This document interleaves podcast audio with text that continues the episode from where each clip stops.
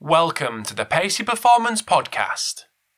Today, I'm speaking to sports scientist and PhD student at Liverpool John Moores University, Shane Malone, and sports scientist and member of the Gaelic Sports Research Centre, Shane Mangan.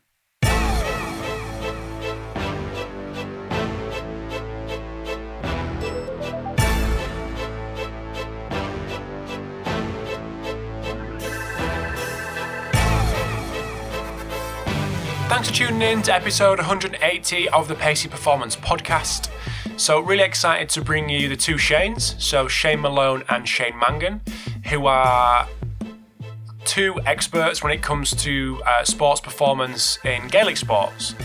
So, a really interesting chat, which I ended up uh, cutting in half because of the detailed answers that came from the two Shanes and carried on for more than probably an hour and a quarter. So, it kind of made sense to chop it in half and um, and put it in a two-parter. So the next part, so part two, will be coming next week.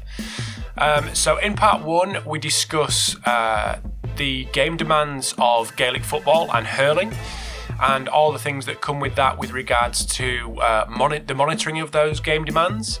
And then from there, we kind of transition over to a little bit of uh, reliability and validity talk around GPS and the uh, load monitoring tools that, uh, that they're both using uh, at the uh, at the Gaelic Sports Research Centre, as well as in their studies. And then we kind of move into the more performance analysis arena, which is where Shane Mangan comes into play, and we talk about the um, the integration of performance analysis uh, with uh, with sports science. Then we have a little chat with Shane Malone around um, metabolic power, which is part of his uh, his PhD. So really interesting chat, which I am sure, I'm positive, you will get tons out of. The relative thing, research has shown it's probably it's relative to the individual. For me, relative probably more to do with like injury analysis and sort of injury associations rather than match play. Like match isn't one on a relative terms, it's one in absolute term. So for me, and in Gaelic football, I always analyse GPS match play in absolute terms. But just before we do get into this episode, I want to say a big thanks to Vald Performance for sponsoring this episode today.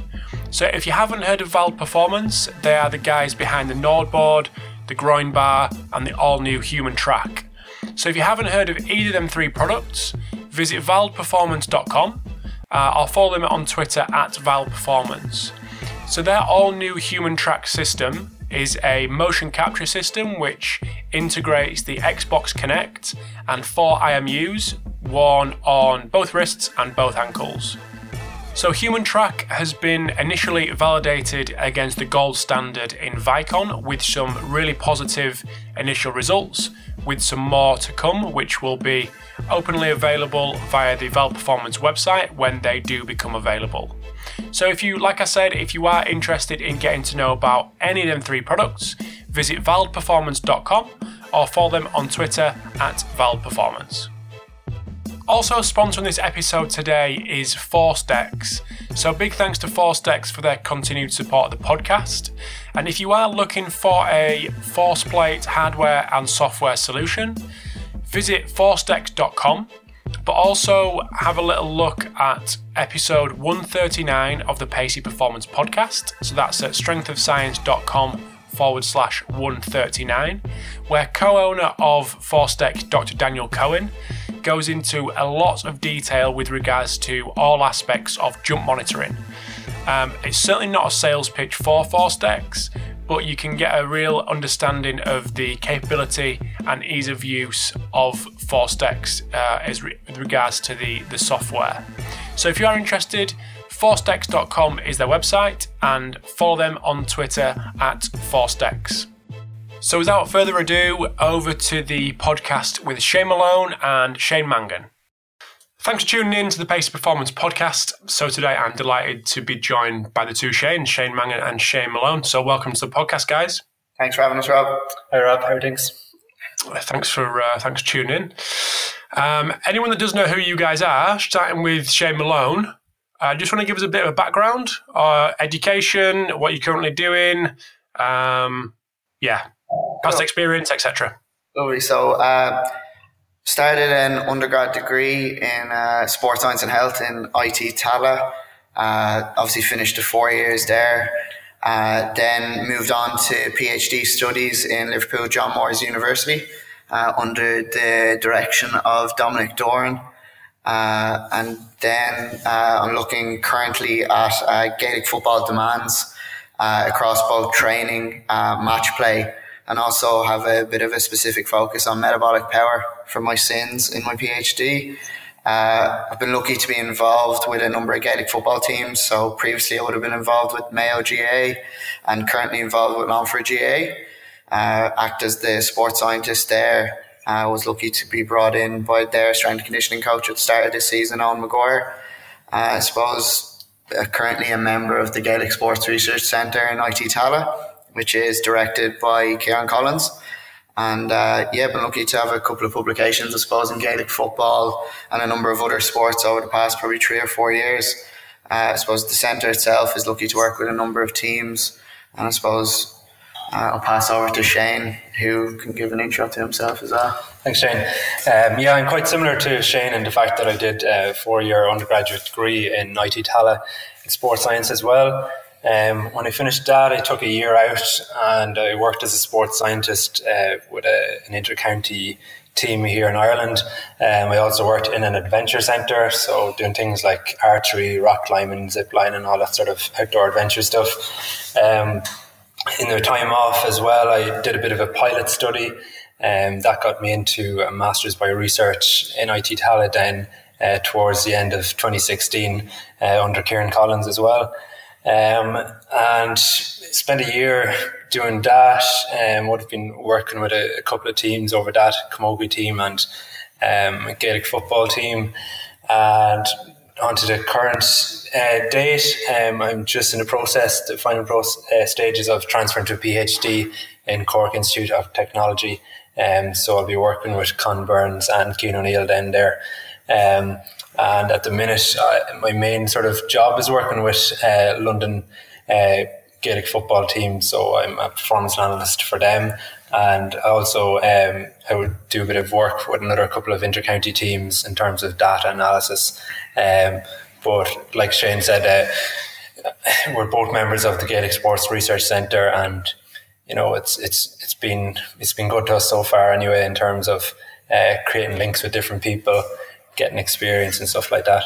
And the the research centre, I suppose, is kind of uh, it's been sort of set up by Kieran Collins, who has been good to both of us in terms of supporting us through our sort of our undergrad and postgraduate studies to date. And the centre's actually been kind of lucky to be probably one of the the first in Ireland to have full access to GPS and have full access to inter-county teams, so elite Gaelic football teams, elite hurling teams, elite camogie teams. And uh, that's sort of how the centre has kind of, I suppose, done so well over the past number of years in terms of there's not that many students within the centre, Rob, that are actually funded for their, their postgraduate studies. And we've been lucky to date to, I suppose, get, get 40 ish manuscripts published in sort of peer reviewed journals on topics varying from like training load to game demands to, say, even monitoring load during training camps or even looking at like typical demands across various sports, but also I suppose getting into the, the nitty gritty of injury workload relationships and even the contextual factors that relate between GPS and even other performance analysis areas that maybe Shane and hopefully we can chat about later. But I suppose overall, I suppose from the two of us, the centre's been really, really good to us and we've been just lucky in a way that we sort of landed in IT Tallaght, did our undergraduate studies and Kieran sort of had the belief in us to take us on to postgrad. Perfect. So anyone that doesn't know um, Gaelic football, hurling, etc., do you want to talk to us a little bit about the the kind of the, like what it is and and the kind of intricacies of the kind of cultural side of things that people might not be aware yeah, of? I'll, I'll let Shane take that. Probably it's probably better. Yeah, I suppose for for people, Gaelic football is probably the easier one to explain at the minute. Um, so a lot of people probably wouldn't have heard of it before, but it's pretty much a, a mix between Australian rules football and rugby. Um, it's played on a pitch about 145 meters long by 90 meters, so a bit bigger than a soccer pitch, bigger than a rugby pitch, and it's 15 aside. Um, so in the game, you can score by two ways. You can kick it over the crossbar and between the two uprights. They're sort of like rugby goals. So you kick it over over the crossbar, you get one point. If you kick it in the, the net, you get three points. Um, you when you have to when you're running with the ball, you either have to bounce the ball every four steps or bounce the ball off your foot, which is called a solo every four steps. Um, so that's the way of carrying the ball up the field. You can you can handle the ball with your hands, where it's different to football. Um, you can kick the ball forward. You can hand pass the ball forward as well. So that's where the difference is with rugby. would come into it. Um, hurling then is pretty much the same rules, only instead of a big ball, you have a small ball. Uh, it's called a sliotar, and you also have a stick that you can hit the ball with and hit the other players with. They decided to give, they decided on the hurling end of things to give players a bit of a weapon to use. Yeah. so I, I, suppose um, hurling's probably a bit more. It's kind of been a little bit more popularized by a couple of say soccer people, soccer players tweeting about how they find the sport sort of crazy to watch and sort of the speed of the game. So probably to put that into context, if you think of the sliotar is like a small hockey ball, probably is the best way to yeah, hockey or cricket. Hockey yeah. or cricket ball. So, but what you can do is the ball can move like 100 meters per second, nearly like or 100 meters once it's hit off the the hurley the, the hurley stick. Yeah, it's, it's the fastest field sport in the world. Yeah. Um, and it can be it's quite hard to keep track of if you're if you're not familiar with the sport. Yeah. Um, Performance but, analyst nightmare. Yeah, yeah. like if you look at, I suppose, if you look at both sports, so there's also you've obviously Gaelic football, you've hurling, uh, there's handball there as well, which is part of the Gaelic codes. But then there's the the female versions of it. So you've uh, female Gaelic football, and you've also then camogie, which is the female variant of hurling. Um, all sports have an elite and a sub elite level. Uh, so you've the elite sort of inter-county level, which is kind of like each county is represented by the best players within that county. So like you'll have say like Dublin will play Kerry and Kerry will play say Mayo for example. Like each county will face off against each other. But then the sub elite level is within each county. There's clubs, and uh, so like for example, we're lucky to work both of us with a, a local club called Ballyboden St Enda's. Uh, so they would supply their best players potentially to the Dublin senior football and senior hurling teams. Uh, the thing, I suppose, with Gaelic football, it's probably a bit different to other sports, is that you can be taken onto an intercounty panel, but you can be dropped off an intercounty panel as quick as you're taken on. But once you're dropped off, you go back and play club level straight away. So you go back to that sub elite level. Uh, the calendar is also a bit mad, so maybe Shane will bring you through a bit of the, the yeah. issues with the Gaelic football calendar and the Gaelic calendar as it is. Yeah, I suppose if you if you want to relate it to football, it would be like uh, having international level games running the whole time where your best players are away on international duty and then they could come could get dropped off to be back playing at club level. Um, but yeah, the way the the calendar starts, um, teams will play. Teams will start training probably December time. Um, there will be preseason tournaments from Jan, Jan start of January to the end of January. Um, at the uh, last weekend in January, then the league the league format will start. So there's four different divisions there's 33 teams, yeah. 33 teams that compete in Gaelic football anyway. Um, so yeah, they'll, they'll, be divided into four different divisions. Um, the league will continue on until another three weeks time. So probably the end of March, it'll finish up obviously with the snow last weekend. That's going to be pushed back a week. Um, but probably even further into, yeah. into April. Yeah, it'd be mid-April before it's finished. And then, um, with the intercounty championship. So the championship is sort of probably probably the equivalent of the Champions League. Really, it's, yeah. it's what the teams. So, like I suppose the All Ireland would be the equivalent of like the Champions League of Gaelic football. So put into context, uh, there'd be like a provincial sort of round. So, like for example, Leinster would have all, all the teams that are based geographically within Leinster would play off against each other, and then you'd have a provincial winner, and then they go into uh, well, they go into now a, a, a, a, thing called the Super Eights, which is a new sort of addition this season, but previously they would have gone into a quarter final. Uh, if you got knocked out of the provincial championship, though, you go in to a thing called the back door, and you'll basically play off against teams who've been knocked out of uh, other provinces. So it's kind of a the calendar is kind of a funny one because like players will probably play between probably if you include challenge games, maybe twenty games a season. But of that, the competitive games is actually quite small in comparison to other sports. So these guys actually train quite substantially throughout a week, and like there's probably arguments to say that there's so much training going on that coaches potentially find it hard to fill spaces within training with specific drills. They find themselves repeating themselves. Sort of similar to I suppose that that long preseason that's in Australian rules that everyone kind of complains about. Gaelic football is kind of like that, but at particular times during the season, like there'll be no games for a long period of time. Teams will be training, and then you have the problem of, well, not a problem, you have club fixtures that need to be fulfilled that intercounty players have to fulfill. Uh, so it's a bit of a logistical fun anyway, and training load management and management of players is an, an intriguing sort of dilemma, I suppose, in Gaelic football and hurling. And all around this, people aren't, well, players aren't getting paid for this. No, no, not officially. No, not officially. Anyway. Not officially, get, sorry, yeah, not officially. Yeah, they get, they get expenses. Yeah. Uh, so what will happen is that uh, players will travel obviously to and from training. And they get X amount per uh, mile. I think as far as I know it is that they travel. Uh, what you have then, so obviously you have professional players to play AFL. Uh, Gaelic footballers work nine to five and then will train and like, for example, an example from my end would be uh, some of the male footballers who would be based in Dublin.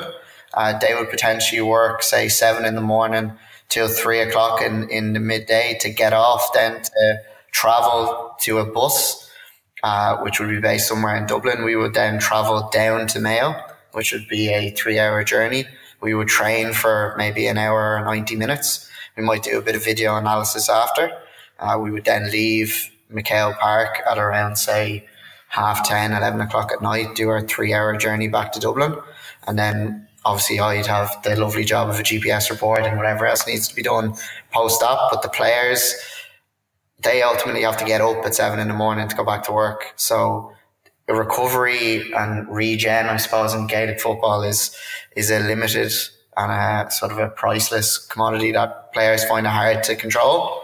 Uh, like there's cases where players have been sleeping on buses or just creating little beds for themselves to get some a nap between training and getting back to their car to go home to see their partners. So yeah, it's a, it's a it's a fun sort of it's management process. It's yeah. a massive commitment. Like. Yeah, like uh, a lot of teams now would train probably five to six five to six nights a week, including games. Um, so in terms of the workload, it'd be quite similar to professional players. Um, but obviously, then they have they have their own yeah, work like jobs as well. We'll probably delve into it later in the podcast. So there's some of the weekly loads we're seeing from GPS and some of the session RP loads and even time spent above X percentage of heart rate that we're seeing with these guys. But like they're very comparable with your professional athletes, and in some cases, probably due to the amount that they train they're probably fitter aerobically than some of your professional team sport athletes. Like, like the level of commitment that these guys put themselves through, and the level of probably hardship is probably a, a not a, probably a right word to say just for a, to make an All Ireland final or to make a league final or a, a provincial final is even just a tug for your county at a, on a weekend is massive. Like. So, I was going to take a very quick break in the chat with uh, Shane and Shane.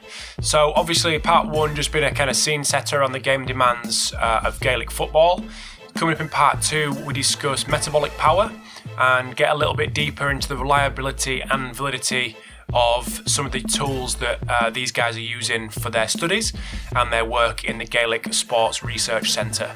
But just before we get into part two, just want to say a big thanks to Fatigue Science for sponsoring this episode today. So if you haven't checked out an episode that I did with uh, Ian Dunican, which is in episode uh, 174, it really highlights why Fatigue Science have become the go to company for anything with regards to sleep tracking. So the reason that is, and something that Ian goes into in a lot of detail in episode 174, is the biomath- biomathematical modelling, which is involved in the software uh, from Fatigue Science. So the ability to um, recommend certain sleep times, certain uh, times when sh- you should be awake during during prolonged travel. So that really helped me in my recent trip to uh, to Australia, which was um, run through the model by Ian before I went. So if you want to listen to episode 174, that gives you a lot more detail with regards to the modelling uh, within the Fatigue Science ReadiBand. Um, but if you want to learn more about fatigue science in general, you can visit their website at fatiguescience.com or visit them on Twitter at fatigue science. So some really cool guys behind the scenes, um, doing some really interesting stuff with some uh, some really big teams, which unfortunately um, can't always take can't always say the names of these guys, um, but some really interesting guys in America uh, and uh, and also the UK. So definitely check them guys out. So over to part two with Shane and Shane, and hope you enjoy. So while we're here, while we're here, we might as well talk about it and talk about the demands of the game. Can you just give us a bit of an overview of what you guys have? Obviously, the, the research that's come out, but obviously your um, eyeballs as well, because you're heavily involved in it. Just the, the, the game demands to give people an idea of, of what's going on during training and during games for these guys. Yeah, so I suppose as I said sort of at the start, we were kind of lucky at the, the Gaelic Sports Research Centre to sort of be involved with a number of teams and sort of probably one of the first uh, colleges or institutions have full access to GPS through, uh, at the time it was VX Sport. Uh, we've also delved into other GPS technologies that we'll chat about later. But I suppose for me, what I've seen is sort of obviously there's a there's a bell shaped curve for total distance. So you have five positions on a Gaelic football pitch. So you full back, you have the half back line, uh, you have the midfielders, and you have the half forward and full forward. So there'll be three players in the full back, the half back, the half forward, and the full forward line, and you'll have two in midfield. That will sorry, that will depend on the province you play in. Uh, so some teams will go very defensive, so they'll put say potentially 13 behind the ball, leave one tall man up top. But what I've seen is sort of from some of the, the data we've collected is these guys will relatively speaking do anywhere between say was around 112 to probably 130 ish meters per minute for total distance. So anywhere between say seven and 9k, give or take. Uh, and they'll do about 1600 meters of high speed distance. So that'll be that's distance that we clock over 17 kilometers an hour. Uh, we chose that because it was sort of related to the maximal aerobic speed sort of outputs of a general squad. Uh, in Gaelic football, we tend to keep our speed thresholds absolute, sort of similar to Australian rules football. So they do about 1600 meters, which is roughly about 23 meters per minute. Uh, Shane's done some really cool work. So on contextual factors. So like from my end, what we found was there was a drop off in high speed running across both halves and quarters and we found that distance sort of stayed pretty relatively the same across all positions. But that was kind of the first stage of the analysis. So, like game demands is one thing. We need to understand that each game sort of takes on a life of its own, and depending on the time of the year, sort of your distance will change. And that's sort of where Shane did some really really cool work with some of the other data we were collecting with teams at the time. Yeah, uh, just following on from that, I suppose. Um, yeah, we would have seen some instances where teams were setting uh, themselves targets to run in games, like you have to run nine kilometers in this match to win the match and stuff like that. So we just wanted to look at it to see is there any truth to that really. Um, so we started to look at um, the match result and how looking backwards and see is there any interaction between the match result and the actual distances that you run in a game. Um, we did see in terms of when teams lost by big margins, they ran significantly less than you would in a win, uh, in a small win or in a big win. But um, the general gist of it was that the closer the scoreline was, the more distance you'd run. Um, so it's, it's pretty logical in the fact that if you think about it, if one team is attacking the whole time, then maybe the other team isn't going to get out of their half, they're not going to run as much. But if both teams are attacking and defending as much, there's going to there's going to be uh, lots of transitions. So um, the distances that you run will go up. Um, also, we saw that as the year goes on, um, that there's a, a pretty much linear increase in the uh, demands of the game. So teams generally prioritize the championship, and the championship ha- uh, takes place between May and September each year, um, and from the league starting in January. So we, we generally see an up, upward trend, um, so it's probably due to the accumulation and training to the the higher level of competition and just the fact that game importance, game importance, yeah, and the fact that you know teams are planning that's their main target for the season to win the championship. Um, what else did we look at? We suppose we we started to look at the relationship between technical and tactical. It was probably something we'll, we'll, we'll, we'll chat, chat, about, later. later. So yeah. I suppose just building on from what Shane has sort of said there. So put it into context, we've seen sort of across halves that the, the middle three lines, we call them sort of the transitional lines because half back midfield and half forward will sort of like be your main ball carriers. Well, per se, I suppose, depending on what team you're with. So we typically see, like I say, a, a kind of a 30% drop off in, say, sprint running. So uh, across a game. But Shane's found that like that, thir- that 30% can vary depending on both the time of the year, the opposition you play, the level you're playing at. And also that drop off in halves that I originally first reported, Shane has sort of added to that now by saying that, yeah, okay, there might be a drop off in halves, but we need to consider both the team we're playing, the standard of competition we're at the time of the year, when we're reporting back to our managers or reporting back to our S&C coaches, because sometimes it's sort of the analysis is taken sort of out of the sports science realm and into the coaching realm where sometimes players can be brought up and held to account on the, the high speed distance that they've done or the sprint distance that they've done. I think we need to consider that, okay, that's that report in isolation, but also that the game we're playing, the competition we're in, and all those other factors, the number of contacts of the ball we've had, the number of kick passes we've had, the number of fouls that have been committed, all will impact the running performance of our players. And Shane's done some really, really cool work on that in terms of linking some of the tactical stuff. I suppose we might as well delve into it. Yeah, I might as well chat about it now. Yeah, so um, I suppose I wanted to look at how the style of play, um, style of play, and I suppose the, the technical performance relates to the, the physical performance that you do in a match. Um, so I think we did it with about five five different yeah, teams, five teams yeah. um, over fifty two matches, I think, yeah. um, and just just looked at um, some of the technical performance indicators. So in Gaelic football, um, you can pass the ball by kick passing it, which is just with your foot, or by hand passing it, which is hitting the ball with a closed fist. Um, so in the last few years, there's been a trend of teams to uh, favour hand passing more because it's shorter, they can run with the ball, and um, there's less skill involved really than kick passing. Um, but it's more you're more in control of the ball. Um, so we saw that teams that hand pass the ball more would invariably run more. So they can't, the ball isn't traveling as much distance. So the players have to travel that distance with the ball, which is straightforward enough. But then it has implications then for a team's, uh, when they're designing their style of play, when, when the coach is thinking what style of play do they want. Um, if they want to play a hand passing game, then they're going to have to be fitter to sustain the demands. Um, we also saw then as well uh, for kickouts, so just like goal kicks in, in football. Um, so where teams that favoured shorter kickouts would have to run greater distances, whether position specific. So, say for example, the half back line and the midfield line would have to run greater distances if it was kicked short. So, if the ball was kicked long, they'd just be standing in the middle of the pitch. They could catch it there, but if the ball was kicked short, obviously they'd have to run shorter to get the ball. Um, and then this has a knock on effect then on the on the running performance.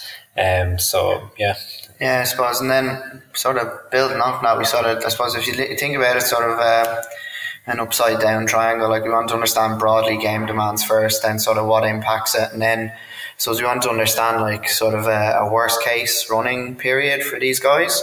So we did like a, a moving rolling average analysis on uh, one particular team that we worked with, and sort of a, a one through ten minute rolling average.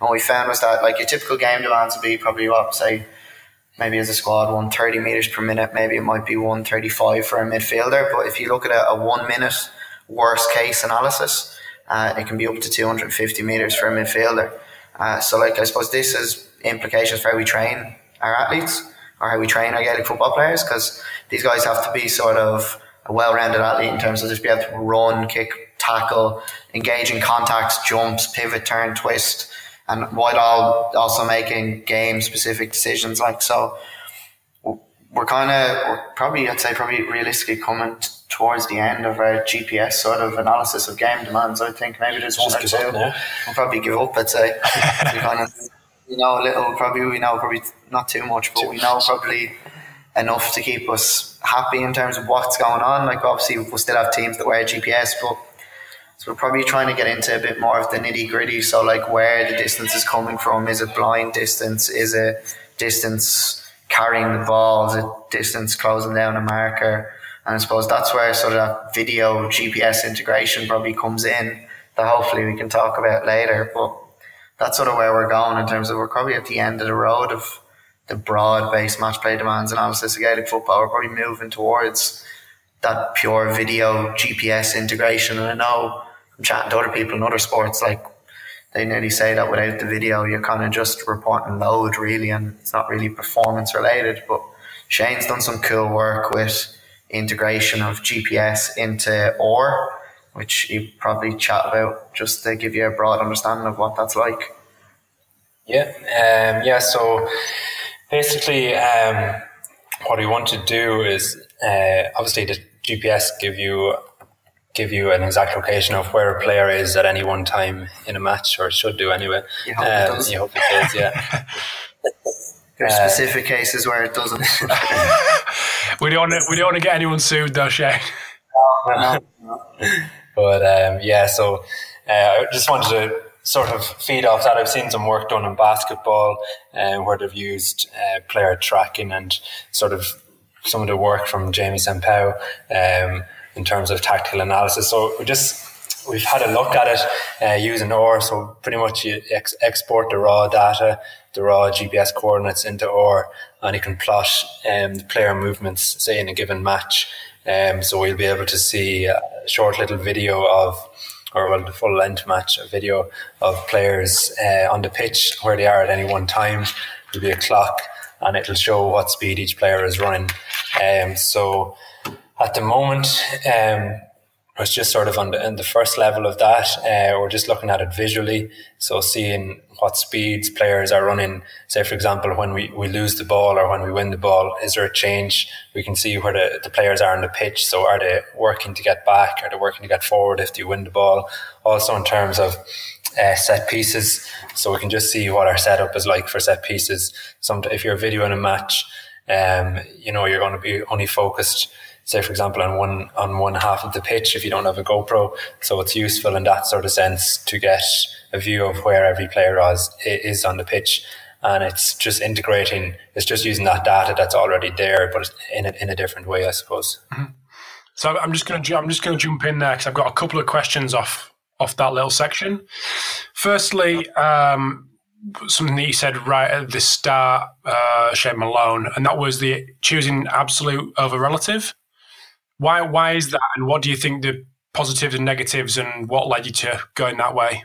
Well, really, like it's kind of a you, you can have kind of two thoughts on it. You can either compare everyone at just a baseline level. I suppose for me, uh, I've kind of two thoughts on this based on different sports I've worked in. With Gaelic football, for me, originally when I started and when we started our research, matches are one in absolute. So like, just because a player is quicker he's going to beat that player, really, the player that's slower. So we just want to know we can compare everyone at a baseline level, so we can see we can get one positional trends, kind of benchmark everyone off everyone else, and we can understand the the absolute distances that players need to cover.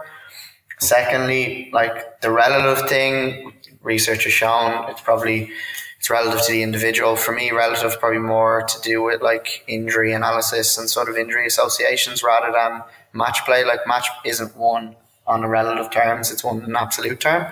So for me, and in Gaelic football, I always analyze GPS match play in absolute terms. Also, when we were looking at setting our absolute terms, we did sort of 1K time trials and yo yo tests on our players. And sort of when we looked at group means and group distributions, uh, most of the MAS or VVO2, depending on who you talk to, uh, came out at around 17 kilometers an hour for this for this cohort. So we sort of set our high speed running at 17 kilometers an hour. Similar in a way to some of the Australian real stuff that's been published is that most of it's done in absolute terms. So that's sort of our thought process. Very simple process, just to compare everyone to everyone else. I suppose the profile of the players is quite similar at intercounty level, enough, yeah, compared to rugby, where obviously the position has a huge impact there. Yeah, like I suppose if you're looking at most of the distribution in terms of body sizes and body compositions, will be similar enough across the positional lines, Rob. So, like okay, there might be differences in sort of max speed profiles, but during match play, there's actually no differences and no significant differences in match speed profiles. So at the max speed they hit in match play across position lines doesn't really tend to differ that much statistically. Okay, it might differ visually, but when you put it through stats analysis, it doesn't differ too much. So that's sort of where the absolute sort of came from. Mm-hmm. And my second thing was when you're feeding back the context, obviously you're not going to, you wanted to give as much of a picture as possible, but how are you actually physically giving that information to the technical coaches? What's that process look like to integrate the two? You know, it's, it's probably more of an, an informal thing, really. Uh, when you're sending a report, you could say, okay, our high speed distance is down by 15%, but we we won the game by 10 points. So in the last quarter we eased off you know that sort of thing. Just sort of adding adding the context there because otherwise then a coach could just pin it and say okay we didn't work hard enough or you, you, might see if you, if it's about providing for me it's about providing the context all the time on the data that's coming through so it's about okay, we're, we're monitoring our players and we're happy with the, the data that's coming off a GPS unit and we're happy to feed that back to both strength conditioning coaches and also management. So when we look at kind of the conditioning coach, uh, he's really interested in like say planning load, game comparisons and worst case work rate for players. So we'll have like sort of a conditioning part of reports where they'll have the plan versus the actual loading, how that looks on a weekly basis. We, we conditionally format some of the reports into uh, green, amber, and red for coaches. And then if you look at kind of the manager, he kind of wants to see everything nearly, but it's about, he's obviously not going to be a qualified sports scientist, but it's about bringing him to a level where you can have that open, honest conversation with him where, look, we did 15% less high speed running in this game. We won by 10 points. He made four substitutes in the, the fourth quarter. That's why our fourth quarter running performance is down. Uh, and sort of not make the coach say pin it on a wall and go, well, Jimmy at cornerback did a K of high speed running, but that high speed running might have been blocking down a ball, for example. And that's where that sort of video GPS integration probably comes in a bit more than just feeding back raw numbers and just going, here's the report, make of it what you will. We try and have those informal conversations all the time with coaches. Mm-hmm. And one thing that's obviously come up a lot because it's been a big part of what you guys have done is the GPS side of things and actually the integrity of what you're getting. Um, what, was the process that you went through? Because it's, it's come up loads of times on chats with people, given the amount of sports tech that's out there. It doesn't just relate to GPS, but it's nice to talk about it because it's uh, obviously in context. What was the process you went through when choosing your provider? Uh, so I suppose initially we would have probably kind of went out to tender nearly. I yeah. think if you chat to maybe I think I think as far as I remember, it went out to tender, and then a specific company we tested a couple of units. So what we did is we put it through uh, the Daniel Hiscock track. So it's like a, a U-shaped track. Uh, so we mapped that out with a Trundle wheel. We'd speed gates there, and we'd a radar gun as well. And we just compared different units, and we found that like most of the units were kind of similar with with specific metrics. Okay, you have different names for different metrics, but in terms of I suppose validity and reliability, the one study we have done is on the VX Sport unit and came out as being fairly accurate for total distance. And obviously, the quicker the speed of movement, the less accurate the unit was. I suppose most of these validity reliability studies are going on all the time. I think people are just very curious as to where say specific algorithms are coming from. Is there a filter associated with an algorithm? Uh, is there can we have absolute confidence in specific metrics, whether they're collision metrics or high speed running, sprint running metrics? And I suppose you really, really, if you export out your raw data and you dump it into like your positional coordinates on a map, you'll find out very quickly where your GPS unit sits. Really, you want to make sure that it's providing really, really good data.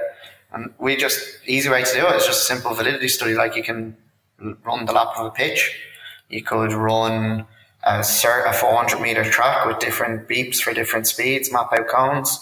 I know Martin Buchheit has done some studies where he's done, say, soccer specific tracks. Like it really depends what sport you're in and I suppose what you want to look at on a GPS. I suppose if you want to add that to the chain. Yeah, I suppose just building on that, the, the thing that you, the advice you'd have for people is really test test the equipment if you're going to use it and if you want to have confidence in that equipment you have to test it um, because they don't always do what they say in the tin um, so yeah like we've we've done it before um, like we've had issues before where you've plotted the, the actual coordinates on a pitch and they don't show up on that pitch and they show up somewhere a the, couple of miles away. Yeah. But like that's not like yeah, like there's there's some like I suppose it happens with all technology really. Like you can't just say it's GPS alone. Like if you look at any technology out there, like like I suppose the thing that kind of intrigues me with some validity and reliability studies, and I even put that on my own one, is that we use say two units. We compared both units to each other, and we ran around a pitch with those two units.